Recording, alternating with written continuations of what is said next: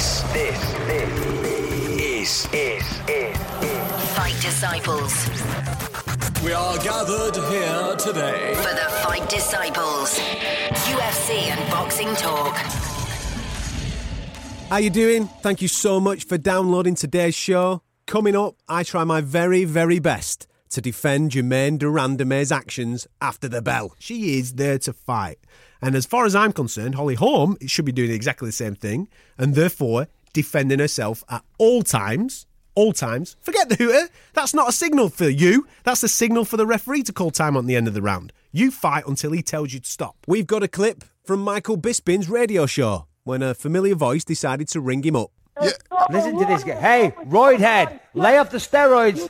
Lay off the steroids. Stop it. And Nick is creating some new moves in the octagon.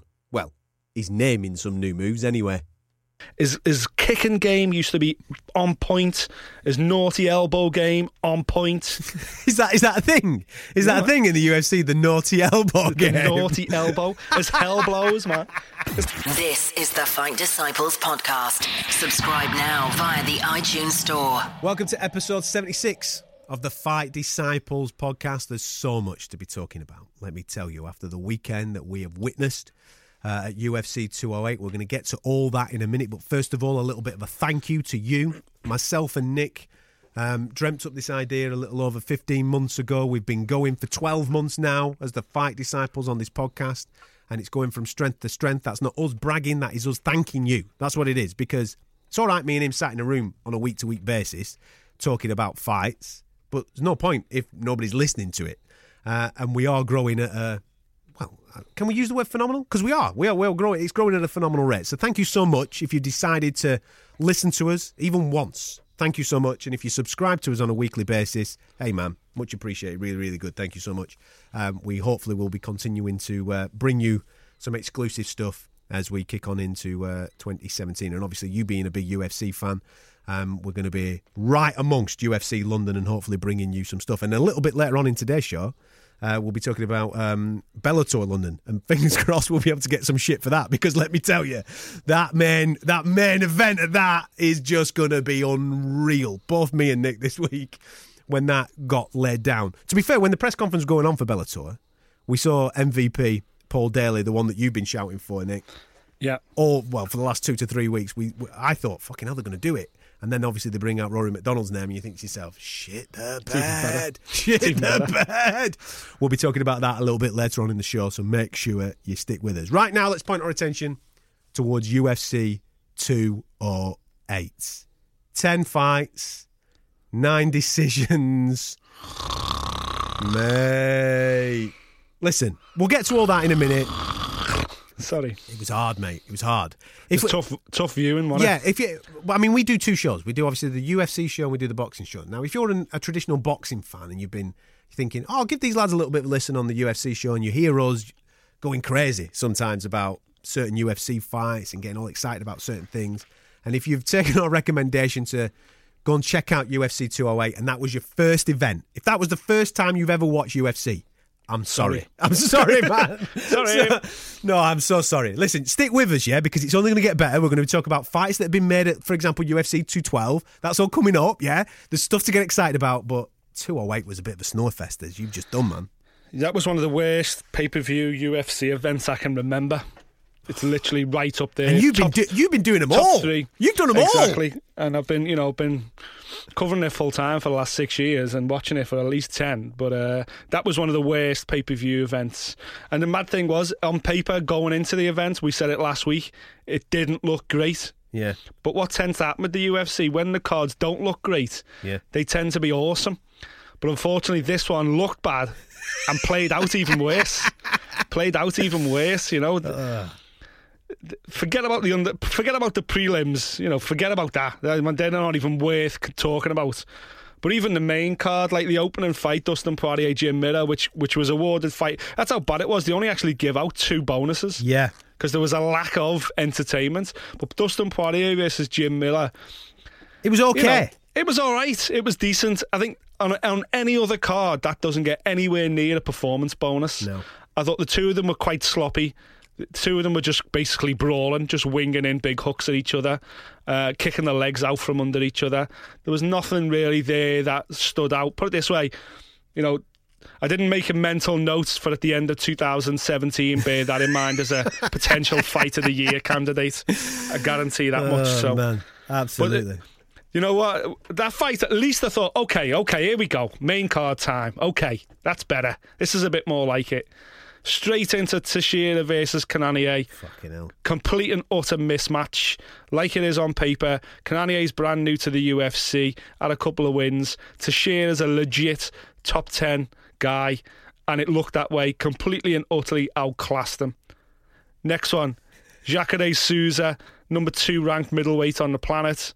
Tim Bosch, basically a gatekeeper to the top 15. You beat Tim Bosch, chances are you'll get ranked in the top 15. That played out exactly how he'd imagine. Absolutely. Jacare's jiu-jitsu on a completely different level. Just put him down and ripped his arm off with a Kimura. You know, it's just like complete mismatch. Yeah, that, that was what's supposed to happen. Then we had the co-main and the main event, which I'm sure we're going to talk about ex- extensively now. And I've got a feeling I disagree with you on both. I know you do. Both outcomes. I know you do, right? Because what you've done, you've seen, um, because I've written a blog on uh, on our website. Go, go and check it out, fightdisciples.com. Um, but if you can't be asked reading, just listen to what I'm about to say because I'm going to tell you because I'm going to tell you exactly what I've said. Right? We'll go to the main event first, okay? Okay. Because this is the obviously the inaugural History. yeah, Making absolutely. History. fight. Yeah, it's the inaugural um, female featherweight uh, world title fight. Holly Holm, Germaine de Randamie, right? Now, last week on this show, we sat here and said these two kids have got. It's basically a kickboxing match. They're going to stand in the centre of the octagon and kick the shit out of each other. Holly Holm didn't want to do that, right? She didn't want to do it, and therefore there were a couple of takedown efforts. There were a, a lot of backs up against the octagon, which I'm sure bored the living daylights out of a few people. But the the incident that we're going to talk about now is obviously shots after the belt. Yeah, mm-hmm. that's where we're going to go. So in the second round, um, Duran de Randamie probably lands the most significant strike of the whole fight on Holly Holm's chin after the hooter had gone. And there was an effort to do a similar thing at the end of the third. Now, I- we haven't spoke about this, Nick, so I don't know where you're at with it. But I personally don't think that she lands cleanly enough um, in the at the end of the third round, so it doesn't really matter that one. The second round one, fair enough, right? She absolutely clocks her, wobbles her, shakes her to her boots, whatever. Yeah, She was. She looked out on her feet. yeah, she hurt. on She, she feet. hurts no doubt, and there's no question about it. However, Yeah. my argument with it is, and and I felt for uh, Germaine de Randamie during the fight because people started booing at the end when she wins and all this type of stuff. People start booing her in particular. It's not her fault. She's a fighter.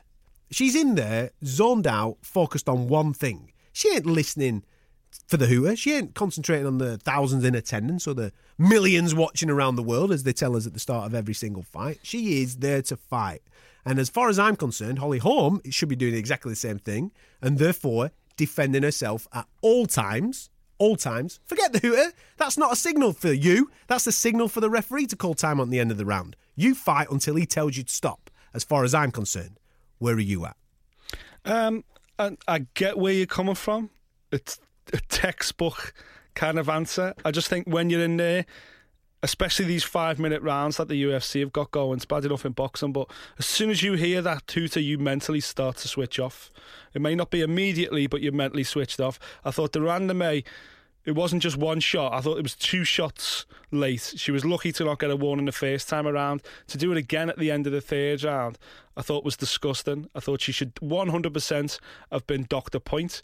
And to me, for, I'll be, But that's the referee, honest, innit? for me- That's the referee's fault. It's not her fault. I- it's the ref's fault. it, it is well. Let's come on to the referee then. If you're going to say it's the referee's fault, let's go. This is a guy that's never ever done a world title fight in the UFC before. A mm. guy appointed by. There's a reason why the UFC. Whenever they go, they take. It's always the same kind of group of referees. Yeah. Certainly for the title fights at the end, your Herb Deans, your John McCarthy's, your Yeah. Mark Goddard, your Yves Lavignes, Leon Roberts. You know all these guys. There's a reason why these guys pop up because these are the most experienced MMA referees on the planet. They have been there before. They know how to react. They can take control of situations. I thought this guy, this Todd Anderson or whatever he was, I'd never even heard of him before. Hmm. I've never even seen him before. So He definitely hasn't been in a main event of the UFC before, certainly not a title fight. So to put somebody like that in this situation, and for me, he didn't take control of the situation. De Randamie, the strikes at the end of the second were 100% worthy of being doctor points. Without So a ju- warning. So not even giving her I'd a just warning. gone straight away and I'd just gone because it was too much. It was like too much. She kept going. It wasn't like on the hooter, oh, I've already threw this shot. It was like, hooter's gone. And uh, by the way, ding ding, there's another big right hand. Nearly finished the fight. Okay, so Holm nearly got knocked out. So if Holm gets absolutely knocked out cold there, which he almost was, if Yeah. she'd have gone down then, what happens then? She's the, the Romandre's got to be disqualified. She punched her after the bell. She's got to be disqualified. They're the rules. So the fact the fight went on, clearly uh, Holly Holm with a complete disadvantage because she's had a brain scrambled, and yet she's got nothing out of it. De Randamie didn't even really get a ticking off from the referee. So then when Random repeated that at the end of the third round as well, you thought, come on, someone's got to take control of this situation. Do you think at the end of the third round that she catches her? Uh, it wasn't necessarily that. I don't think she caught it as cleanly as the se- end of the second round. Yeah.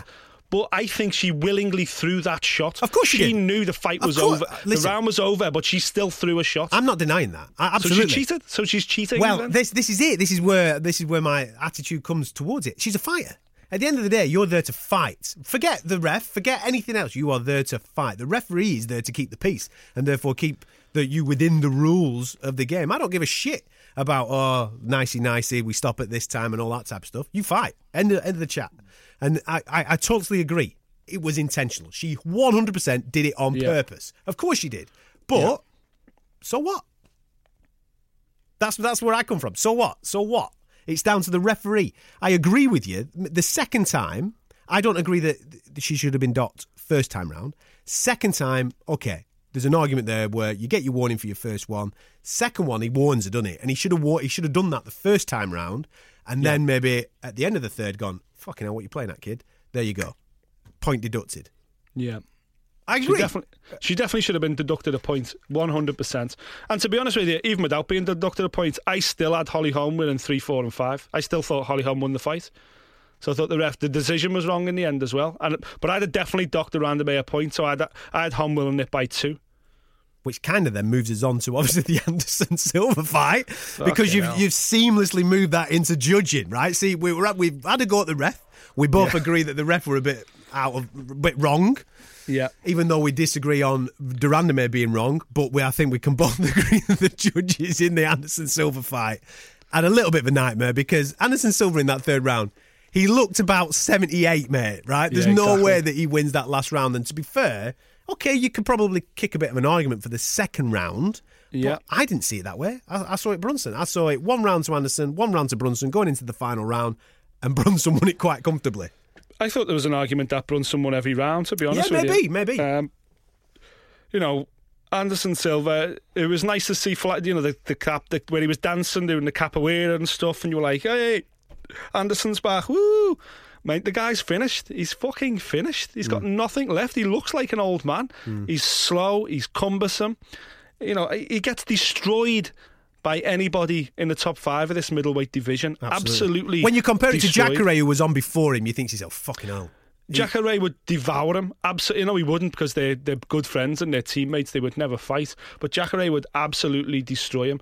You know, to be honest, I thought Brunson was gonna gonna walk through him. I, I think Brunson now must be watching that fight back and must be absolutely devastated because he had the opportunity there to take the biggest scalp of his career and he hesitated. I was going to say He was- that. he Too- hesitated. Was it too much respect? Because if you look at all Big the time, too much respect. if Way you look too at all the, respect. the weigh-ins and the, all that, there was a lot of friendly, smiling, shaking hands, messing about, and all that type of stuff, weren't there? Obviously, you're you're in you're in the era of greatness. You, you're next to your hero, Exactly. So that might it's taken away from his own particular performance. Like I agree with you, he was hesitant. He should have just gone in there and tried to mow him. big time, and he, you know he, he'd esteemed him as well. You know there was there was times there where Jacare had him, uh, sorry, where, where Anderson had him in a tight clinch, like a plum clinch around the back of the neck. weird. Where and that used to be Anderson's thing: get him in a tight clinch, throw the knees in, Yeah. then as you pull away, throw elbows in. You know that's what he was all about. But he's an old man now; he can't do that no more.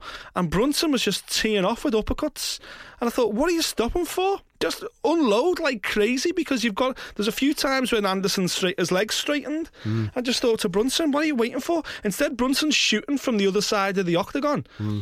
And Anderson's doing these sprawls, and the commentary team. By the way, the commentary, I thought the three man commentary team loved it. Yeah. Awesome. Yeah. More, please. Yeah, definitely. But they're waxing lyrical about Anderson's incredible sprawl technique and everything else. Yeah, it's fucking easy to sprawl when he's sh- when Brunson's shooting from the other side of the octagon. I, I don't know. I just think I think Team Brunson, I think Greg Jackson, and all those guys, they will watch that fight back and go, one, we didn't lose it, but two, we missed an opportunity. We missed an opportunity to jump all over the fighter formerly known as Anderson Silva. And worryingly, like at the end when he read the result and Anderson burst into tears, I think part of that initially, I think, was because he genuinely thought he'd lost that fight. Well, when the, when the when the final hooter went and they had that weird loving on the floor when they were hugging and basically kissing and everything, I was like, he's doing this because Anderson knows he's finished now, you know. And that's when when he was talking, he was like, you know, it's not really about the belt, it's not about this. I'm doing it because I love it, you know. I want to keep fighting forever. That's all good and well, but tell you now, they need to they need to be careful who they match him with. They need to do like a Bellator style Legends tour Yeah. and put him in there with a few guys that because everybody else, everybody within a title shot, you know, Weidman, Rockhold, even Bisping, Yoel Romero, Jacare, Mousasi, all these guys smash the current version of Anderson Silva to bits. Yeah, I agree with that. Sorry, I'm sorry. You just mentioned Bring GSP back. Let do something with GSP, but nah. You just mentioned Bisping's name there, right? I won't be surprised if Bisping's like going, oh, oh let's do Anderson next. let's do that. Let's get Let's that do- on there. He's doing everything he can not to fight Yoel Romero, and I don't really blame him. But yeah, it wouldn't surprise me. Mate, absolutely bonkers. The whole Bisping Yoel Romero situation. Before we get to that, because I've got a little bit of something to play you in a minute. Um, Jacare 100% deserves his shot, mate. 100% deserves his shot. I just do not want to see him in there with Mike because he'll rip him to fucking bits. Yeah, I think Romero's the same way. To be honest, I think Mike's going to struggle against both those guys. As great as Mike is, you know, I just. I think 2016 was the year of the Bisping. Forever will be remembered as the year of Michael Bisping. Absolutely, man. Uh, I just think 2017's catch, going to catch up on him very quickly. Um, what do you make of all the Ian McCall thing? oh man, poor Ian McCall. man, what the fuck is going on? Like last week, you even said, you know what I mean? Everybody pray for Ian McCall. You know what I mean? I. He's had four uh, fights fall through on him. His last four four fights have all fallen through. Make sure that you pray for him. I even said I'm not going to pray for him until I actually see him make the walk to the octagon. Not even if on- weigh-in day do I believe that this fight's going to happen. Fucking hell! What is it? Two three hours before the fight, he's in hospital, gastroenteritis problems and stuff like that, and therefore the fight's off. It's just bonkers. It's it's Five absolutely now, bonkers. five fights. Yeah, I don't know. I don't know whether you know he's he's uh, done a deal with the devil or something like that, but he's completely cursed. Ian McCall now completely cursed. You know, it's like who's he who's he gonna get matched with next? Who's he? Is he ever going to get matched up again, or is he just going to go? You know what? It, it ain't happening. It's never going to happen for me. It's mental, mental to think that he's had so many fights cancelled. Certainly so late as well. They're always within fight week. Must be heartbreaking for the kid. I don't know what he's doing for money because obviously he's an MMA fighter. These guys only get only get paid if they fight. It's crazy. You're listening to the Fight Disciples podcast. Now then, a couple of things uh, to obviously get through away from uh, UFC 208 and into the world of UFC. There's been quite a few uh, movers and shakers. The thing I like about the main events is that they then start to announce, obviously, big upcoming fights coming our Yeah. way. Last week, you referred to this again. It was weird. This is like some weird voodoo shit going on right now. You predicted kind of the Ian McCall thing. Um, oh, okay, you didn't predict nine unanimous decisions, mate. You know what I mean? You could have told us it was going to be a snooze fest. I wouldn't have wasted my time. However, know, yeah. however, you did um, mention on last week's show Jose Aldo, or Jose Waldo, as uh, Max Holloway likes to refer to him as, and obviously Max Holloway himself. UFC 212. We are off to Brazil, my man. Um, The featherweight championship is on the line. It- but is it really the featherweight championship on the line? Because the featherweight champion's having a baby. You know what I mean? He, he, he's, not, he's not even there. Yeah, true. Listen, he hasn't defended a featherweight belt in a long time. Let's call it the featherweight championship. Come on, let's let's let's make a decision now to say this is for the UFC. This is the legit one. So the guy that holds the belt currently is the guy that got beat off the actual champion, yeah? And Yeah. then he's fighting the interim guy who's not. You who know. deserves it, who Yeah. actually does deserve to be a champion. So, I fa- you know what? It's a good fight. It's it's wicked the way Mighty Max has just gone. Rio, yep, fine, fuck it, I'll go. I'll fight him anyway. He said he'd fight him anyway. It was only the doctor that ruled him out of fighting in New York. If you remember, Aldo accepted when Max called him out after his last fight and he said, I'll see you in New York. And Aldo was like, okay. And then a couple of hours later, it was like, oh no, the fight can't happen in New York. Well, Holloway had said that ain't nothing to do with me. You know, that was the doctor. I was, I couldn't fight that soon, but I will fight Waldo anyway. And anyway, it's it's done. And he, Going he's, to his own back- backyard, Backed yeah. up his words. Yeah, he's he's heading to Rio. Hell of a fight, though, mate. It's a great fight, absolutely great fight. You know, if this fight happens a couple of years ago, you don't give Holloway a cat Oh, and hell's absolutely chance. not. Absolutely not. But we just don't know what's left of Jose Aldo. You know, we don't know whether Aldo's even going to take Holloway seriously because all he wants, all he ever talks about, seemingly is is Conor McGregor.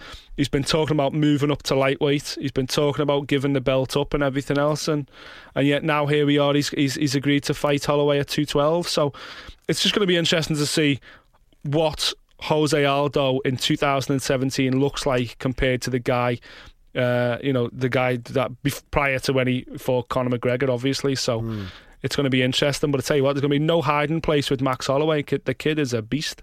To be fair, um, when Jose Aldo came back after the obviously 13 second knockout, the famous 13 second knockout, I thought he looked really good.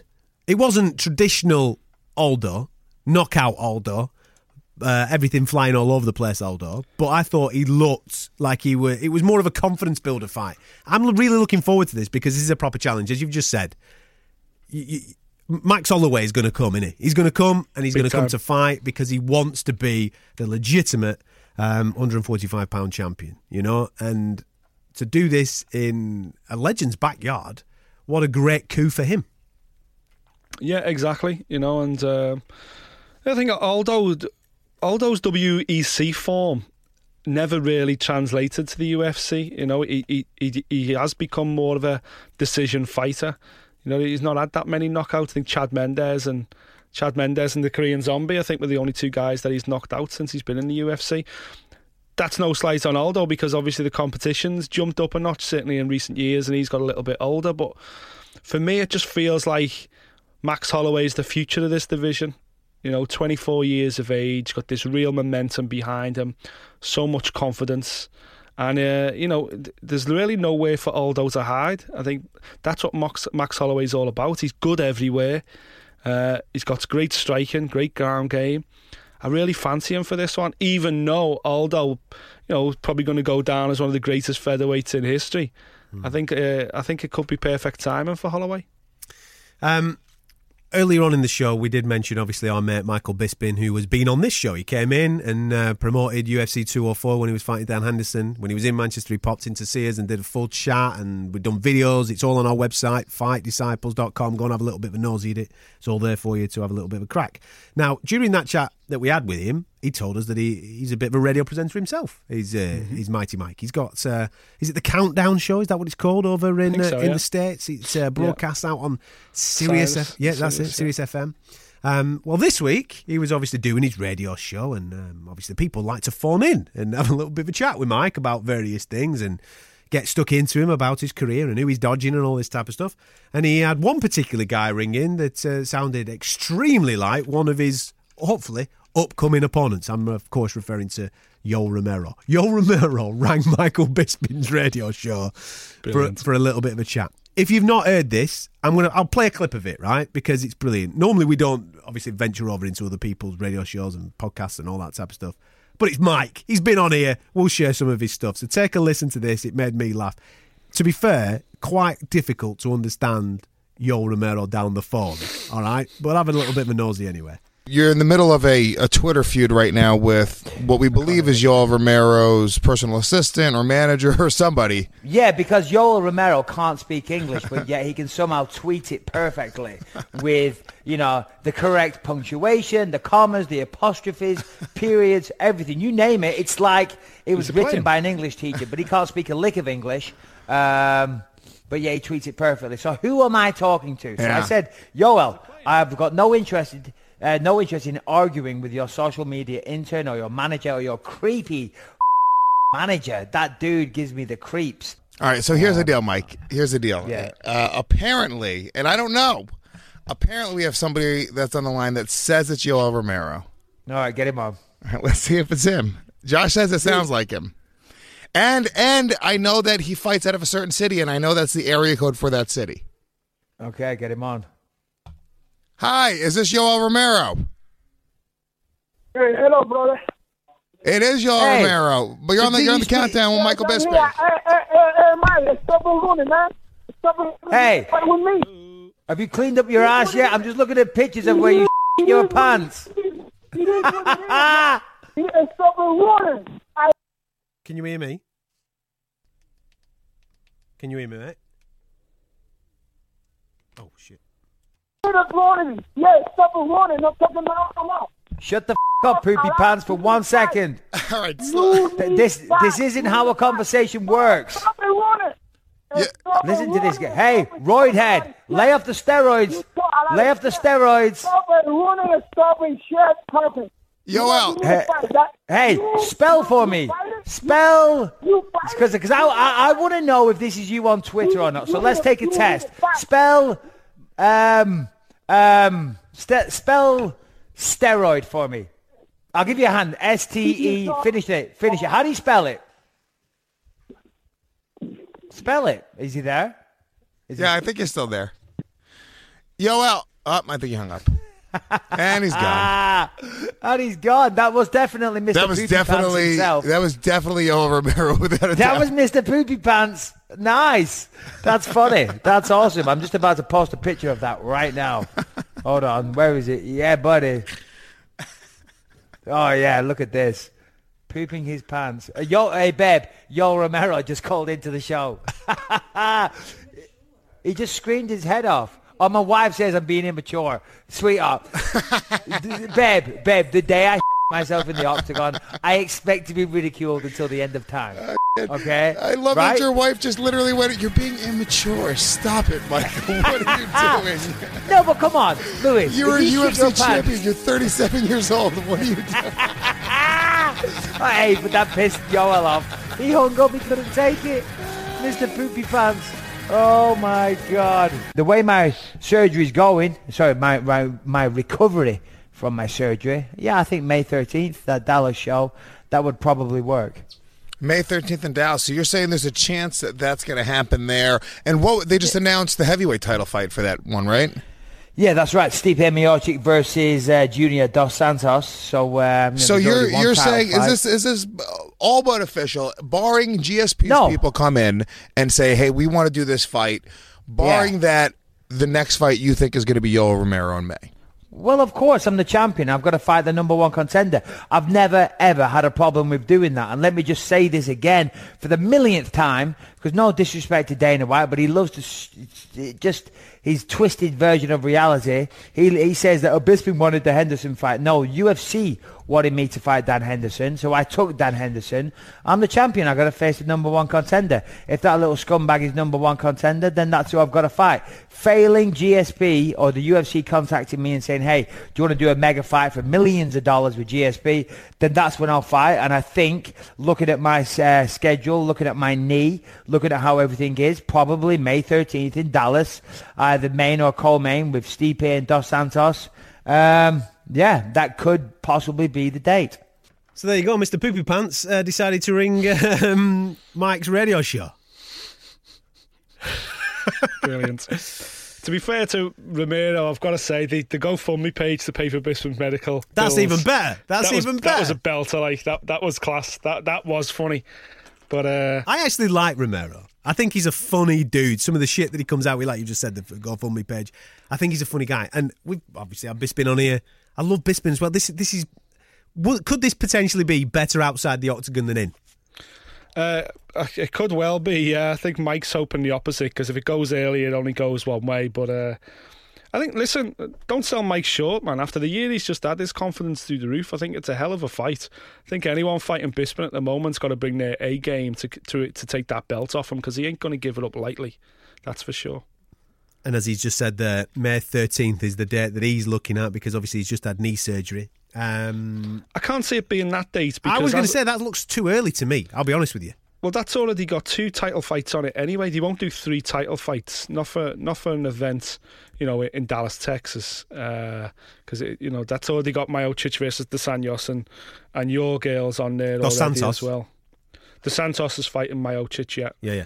and your girl uh, Je- Joanna Jędrzejczyk is fighting Jessica Andrade on that card as Yeah, well. yeah. So they're not going to add a third title fight to that card. So you put and it, it- obviously they ain't going to do it in Brazil. So I think it's probably got more chance of going to UFC 203 in July. In the you know in the summer that big summer double header that they do in the summer every year. Yeah. They've got the tough final on July 7th and they've got a pay per view event on July 8th. I think it'll go to that because obviously the July 8th event actually 203 the July 8th 213, you mean, yeah? 213 sorry yeah that's going to be the two coaches isn't it Oh, of So course. Yeah, yeah, yeah. That's going to be Cody Cody against TJ, yeah.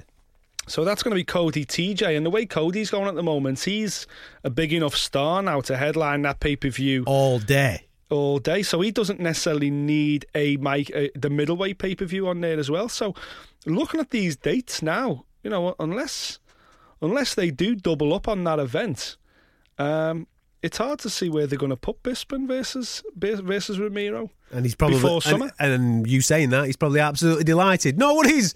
We'll have a bit of a rest. No, what it when what- September? We'll do it September, mate. We'll have a little bit of a delay. No bother whatsoever. Give me a little bit of a time to uh, to heal up. It's a fight that I think is going to happen. I think it has to happen. Yoel Romero's earned his stripes. Um, to be fair, you mentioned this middleweight division on several occasions, mate. Yoel Romero, Jacare Souza. Fuck that. I don't want to get it. I don't want Mike in any, with any of them. The only one I want to see him make is Rockhold. I'm going to be honest with you. Even though it's still a tough, tough fight, Yeah, I God, think yeah. I think out of them all, it's the one that he's got more chance of of of showing the real Michael Bisping. I just think after after what happened last time with Rockhold, I think Rockhold ain't going to take it easy next time. You know, I could see that fight happening, but I it ain't going to happen next. Go on, Mike. Just keep the radio show going, man. You're more than welcome to come on this one at any particular point uh, in the future. Listen, we're going to have to flip over to um, London and Bellator, the uh, press conference that happened this time last week. We saw two lads there that are obviously going to meet in the future, sat near enough next to each other, talking about themselves and having a little bit of a tete a tete. However, Paul Daley is going to be matched up with Rory MacDonald. That is happening at uh, Bellator 179 London, May 19th. Just like to point out to the people that listen to this show, that's actually my birthday weekend. So if you want to club together and maybe get me a ticket, that would be absolutely dynamite. Thank you very much. what a show, man. We've been talking about UFC London. We love it. We look because there's a lot of exciting fights on there. Our boy Jimmy's on there, Brad Pickett's on there. But when you compare it to that main event, I'm sorry, it smashes the living daylights out of it. That one fight. That one fight, that- that- absolutely. that- that's that's a better headline, and We mentioned that last week when it, when we thought it was going to be uh, Paul Daley against MVP Michael Venom Page. We said that was a better fight than Jimmy Man uh, versus Corey Anderson. Uh, so Paul Daley against. Uh, Rory MacDonald. Well, I'm sorry, that steps up and he, uh, yet another level. You know what? Last week I was thinking, prior to the show, I was like, "There's no way they're going to match." it. MVP has been matched so carefully Yeah. in his Bellator campaign. I thought, I can't believe they're going to match him with Paul Daley. I can't believe they're going to match him because that is such a massive fight, and there's no. You beat Paul Daley, you've got to have a title fight. You know, you're right in the title mix. Paul Daley's a murderous puncher, a, a striker. I, I just couldn't get my head around it. I was like, mate, it's such an unusual route for Bellator after literally picking his way through that welterweight division with hand hand chosen opponents to build him up as this se- you know second coming of Anderson Silva, this British superstar. Yeah. To then throw him in with Paul Daley just felt like throwing you know all that hard work could go could easily go to bits Yeah. in a split second. But MVP sucked me in by putting on his social media, sign the contract, Paula, sign the contract. And I was like, fuck, he's clearly signed then, something must be happening. So on last week's show, I was like, yeah, it's happening. It- It's got to be happening because MVP is alluding to as such. So when they announced Rory MacDonald, I was like, oh shit. One, that's a better fight. Two, that makes more sense. Yeah. Why would they risk MVP and everything they've built with him against Paul Daley, who could put him to sleep with one shot? What- what- ne- in hindsight, they were never going to do that. No, That's never going to happen. I can't. I can't see MVP fighting Paul, Da- Paul Daley anytime soon because Paul Daley, if he, if he beats Rory MacDonald, and that's a massive if, because I think Rory's way better in a lot of departments. Yeah. I think the winner of that fight will get a welterweight title shot. The loser of that fight doesn't go to MVP. MVP will go in a different. Di- I, I just think the whole Paul Daley thing. It was just a, a, a cool smoke stream by De- Bellator. It got us all talking. It'll get us all invested in this London card. But uh, in hindsight, I, I, you know, this is a better fight. They have gone in a better direction. MVP will get another hand-picked opponent, and uh, you know it's uh, upwards and onwards for MVP. Far away from Paul Daley. What a treat for UK fight fans that to get Rory MacDonald. Rory Yeah. MacDonald here in the UK fighting one of our own. debut. Oh, mate, absolutely, absolute sensational. And what I did appreciate from Scott Coker, who's obviously the, the main man at Bellator, when he was obviously announcing all these fights last Thursday, one thing that I did appreciate was one of my favourite mixed martial arts fights of all time, Paul Daley. Nick Diaz. It absolutely, it's unbelievable. Definitely go and Yeah. check it out, yeah. And he made a reference to it.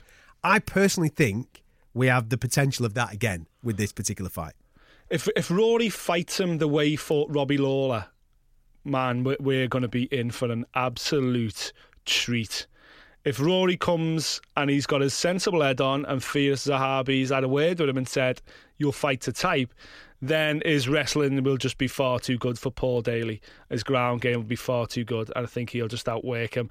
And he'll he'll take the same route that GSP made so successful. Really quick double leg, take him down, ground and pound, just dominate the fight on the ground. We'll try and spoil it. But we know Rory likes to fight. we know he likes a brawl. He loves a tear up. And, you know, rather like that Nick Diaz fight with Paul Daley, where it just became a macho contest who could take and who could land the biggest shots. That's what we want. That's what we want for that Bellator London card. And, man, I'm super excited for it. And, you know, it's UFC, man. You've, you've got to listen. This is the UFC podcast. We love the UFC. We've been covering it a long time. You know, that's our bread and butter. But take note, guys. You got to step up your game. Bellator are coming to London. They're doing a better main event. They're bringing a, a brand new star, Rory MacDonald, who they signed when he, he left the UFC, signed with them. They're putting him on here in a flagship event. They're making London a flagship event for the Bellator uh, calendar for 2017. Meanwhile, the UFC are doing a London event with a lot of guys that are always on London events. Do you know what I mean? It's like step it up. Come on, they've got to try and step up, step up the game. And don't get me wrong, we know the UFC do some amazing stuff, and I maintain that fight card as a card is better than Bellator London, but the main event ain't better. You're listening to the Fight Disciples podcast. This weekend, back to the world of UFC, Halifax, Canada. I love it in uh, North America and in Canada that they have named some of the key towns and cities after wonderful places here in the UK. Halifax is where they're off to uh, in Canada for Lewis versus Browne. And listen, this is a proper fight, man. These are two big boys that do like to trade, and when they're both on song, they are absolutely sensational. The only problem is is that uh, Mr. Browne of late hasn't necessarily been on song. I know you're a big fan of his, Yeah. but he consistently lets himself down. I don't know what that is. I don't know whether it's something that's going on between his ears. Maybe it's the training, as we've spoke about in the past, of which I am still led to believe, even though he's left the gym that he was training in and switched gyms, he's still going to have um, our uh, our main man Eddie in the in the corner with him, which I'm absolutely gobsmacked by. Edmond Tarverdyan, yeah, he maintains that he hasn't left Edmond. He's just, you know, Using a different facility to train. using different facility. Yeah, exactly. But it, you're right. He is sticking with Edmond Tarverdyan. Why I've got no idea. You know, you said you, you mentioned it then. I'm a, I'm a big Travis Browne fan. Yeah, I was because he's got all the tools. Genuinely, he's got. This kid has got all the tools to be UFC heavyweight champion, but he's gone backwards. Yeah. He's gone backwards with the way he fights. You know, he used to be really mobile. His his kicking game used to be on point. His naughty elbow game on point. Is that is that a thing? Is that a thing in the UFC? The naughty elbow The game. naughty elbow. His hell blows, man. His hell blows were The some no- of the best in the heavyweight division. Ooh, naughty. I bet you're one of them, aren't you? You sit there on the couch going, ooh, that's a bit naughty. I maintain he's got all the tools. But Naughty. since he's been with Tarverdyan, since he's been jumping around camps, actually, he just seems to have gone backwards. You Hmm. know, if there's the thing with the heavyweights is, I always think heavyweights operate better, more of a one-on-one with a camp. Do you know what I mean? Yeah. So, look at Stipe Miocic. You know, his camp is built for Stipe Miocic. Yeah. His team are put a, are put around him for Team Stipe Miocic. They're not Jackson Winkeljohn. Yeah, they're not, yeah, you agree. know, Team Alpha Male or whatever. You know, they're not in a. You're not a fighter in a pot. Yeah. Everything is about you. And if you look at pro boxing, it kind of works the same way. You know, you, the, the most successful heavyweights have pretty much a one-on-one coacher trainer for thing going on. They're not in a whole pool full of fighters. Hmm. It just doesn't seem to work. You need that attention. You need that specialist focus. And I think because Browne skipped from camp to camp and he's been all over the place, he just seems to have gone backwards. You know, I wish it. I think it. The the, the Travis Browne that was at Alliance. I thought was the best Travis Browne. He he was such a young prospect, but had so much going for him. If he'd have stayed there with Eric Del Fierro, or maybe even just went over, uh, I think he went to Team Blackhouse for a while and done some work with Kenny Johnson, and then was with Rafael Cordeiro at Kings MMA. He should have stayed there. Obviously, Werdum was there. Maybe that's why he moved on. Then he ends up at Jackson Wink.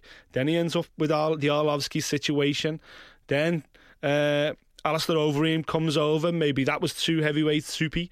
So then he goes over to California, mixes with Edmond and meets Ronda, and you know him and all that kind of stuff goes on. But listen, is he's got to think about his own career. Ronda's career is finished now. Ronda's career is over. She'll move on, and she's probably wildly successful. He- You know, and, and she'll continue to do movies or whatever she does. I very much doubt Ronda's coming back. He's got to do what's right for him. Hmm. Fuck what Ronda thinks of Edmond. You've got to do what's right for you. Don't do it, you know, just because you don't want to make it look publicly like you're blaming Edmond for Ronda losing. You know, you're a bigger man than that. Just do what's right for you. And for me, the best thing he could do would be to go back to Alliance, go back to Eric Del Fierro, go back to where he looked his best. He looked better on his feet. He looked so much more agile. Uh, anyway, it, it, it's a big opportunity for him this weekend. It's a tough fight, man. Big Derrick can fuck it. He don't fuck about. Listen, when you've lost a couple like Travis Browne has, you know, he's lost, lost. Uh, he hasn't won since he beat Matt Mitrione. Lost to Velasquez, lost to Werdum, lost of course to Arlovsky in that uh, big Yeah. showdown kind of fight that they had. He's got no choice. He, he's got to go in against. He's got to take a risky fight to try and stay relevant in this heavyweight top ten. And boy, they don't come much riskier than Derrick Lewis. The kid is on an absolute tear. Knocked out everybody. The, the only person, he, sorry, the only person he couldn't knock out was the unknockoutable Roy Nelson. Obviously, Yeah, yeah, yeah. Everybody else has been sparkled. Kids used to do main events now. He headlined his last event, headlining this event. Listen, I'm telling you, man, the, the beast, the black beast is only going one way, and that's up. And it's Travis Browne's going to have to be at his very best to, to, to, to win this fight at the weekend. I'm telling you, he's got to be back to his very best. Otherwise, he's going to get knocked out. It, it seems this card at the weekend in Halifax that it does seem that the, it's there's a theme that runs through quite a few of the fights about lads that want to stay relevant. For example, Johnny Hendricks is also on this card, man. He's Yeah. taking on uh, Hector Lombard, and there's another fighter, Johnny Hendricks. When when I first started proper getting into the UFC, Johnny Hendricks was one of those fighters where I thought, fucking hell, he's going to be unbelievable, unbelievable. But then just totally lost his way. I mean, we don't even mention him amongst welterweights really now, do we? No, and so much so the UFC refused to class him as a welterweight anymore. So with this fight at middleweight at the weekend mm. against Hector Lombard. Another guy that's had weight issues at welterweight and has been forced to go up to middleweight. So these these two could easily have met for the welterweight title just two years ago. Yeah. And yet here we find them now, both up at middleweight, both looking to regroup and reinvent themselves in a new weight class. They've kind of done them both a bit of a favour. Certainly, uh, certainly Johnny Hendricks done him a bit of a favour. Well, I, I guess you could argue Romero as well. because neither of these guys are natural middleweights. They're just going to be slightly out of shape welterweights. they, could just they could do a new class, a new a new weight class for this fight itself. Plump out welters. of shape welters. you know what I mean? Fat welters. Because that's what they are. They're both fat welters because you know we've just ran through the middleweight top ten or the top five. Oh, man. And, and and these guys, they're just not big enough. I'm sorry. I know Lombard's a beast as a welterweight, but they're not tall enough. They're not long enough. Step them up to middleweight. You know, Luke Rockhold takes these two apart on the same night. I'm sorry. Yeah. Uh, you know, and the rest of the the rest of the middleweight rankings the same. So for these guys, it's just a case of staying relevant with the UFC right now and trying to convince the UFC to allow them to go back down to welterweight. Neither of them have won a fight in a long time. Uh, both struggling, as I say, to make weight. It's uh, it's kind of a crossroads fight for both of them. You know, I, I don't think either of them won a fight for about three years, which is crazy when you think that the co-main event this weekend, purely on the strength of the fact that their names. Which ones you want to watch then on this particular card? Uh, obviously, I'm I'm totally intrigued by the main event Yeah. because anything could happen and usually does when these when both of these guys get in there literally anything could happen so i'm intrigued by that obviously from a british fight fan perspective i'm fascinated by the jack marshman fight the He's- middleweight he's the Welsh kid, isn't middleweight out of wales Yeah, yeah, fight out of wales first ever welsh fighter in- signed to the ufc Well done. um, on an absolute tear at the moment. Lost a couple of fights early on in his career. Lost one to Scott Askham, actually, another friend of the show. Fights in the UFC, but Yeah. been on a bit of a tear since he was. I think he was Cage Warriors champion. He's won about his last eight. Made his UFC debut uh, in November, beating Magnus Cedenblad. Uh, looked looked the business there. Step up in class here though against Thiago Santos from Brazil, who is a, a very good fighter. He's got heavy hands himself. Good thing is Santos has been, you know, he, he lost to Gegard Mousasi at UFC 200. We may remember, and then he lost his he lost his last fight as well against Eric Spicely. So massive opportunity this for Jack to really claim a bit of a scalp of a guy that, as I say, in the last 12 months has been mixing with guys in the top 10. So massive opportunity for Jack to really make a name for himself on this card at the weekend. So that's the one I'm looking forward to. That's my pick for every fan to keep an eye on. Jack Marshman, hopefully doing his thing for the UK this weekend in Nova Scotia. This is the Fight Disciples podcast. Subscribe now via the iTunes Store. Thank you once again for downloading our podcast. If you don't subscribe, please do so, man. Go to fightdisciples.com. All the buttons are there. You can listen to all previous shows, subscribe to us so you never miss out on any of, the, of our weekly content when it comes to the UFC. And you can also join our uh, daily chat on social media Facebook, Twitter, and Instagram. Make sure you uh, come and be a part of it. And fingers crossed, fingers crossed, we are recommending that you do participate in watching this show at the weekend from Halifax. Uh, hopefully, if this is the first time that you're going to watch a UFC event, it won't bore you to death like UFC 208. All right? Hopefully. It won't. But don't won't. worry. If it does, There's if too it many does, hitters on this. yeah, I know that. But if it does bore you to death, or if you miss it for some reason, don't worry. Two weeks, it's Woodley Wonder Boy Part 2, so don't worry, all right? It will all be safe. Have a wonderful week. Thank you for listening. If you like what you heard, subscribe via iTunes.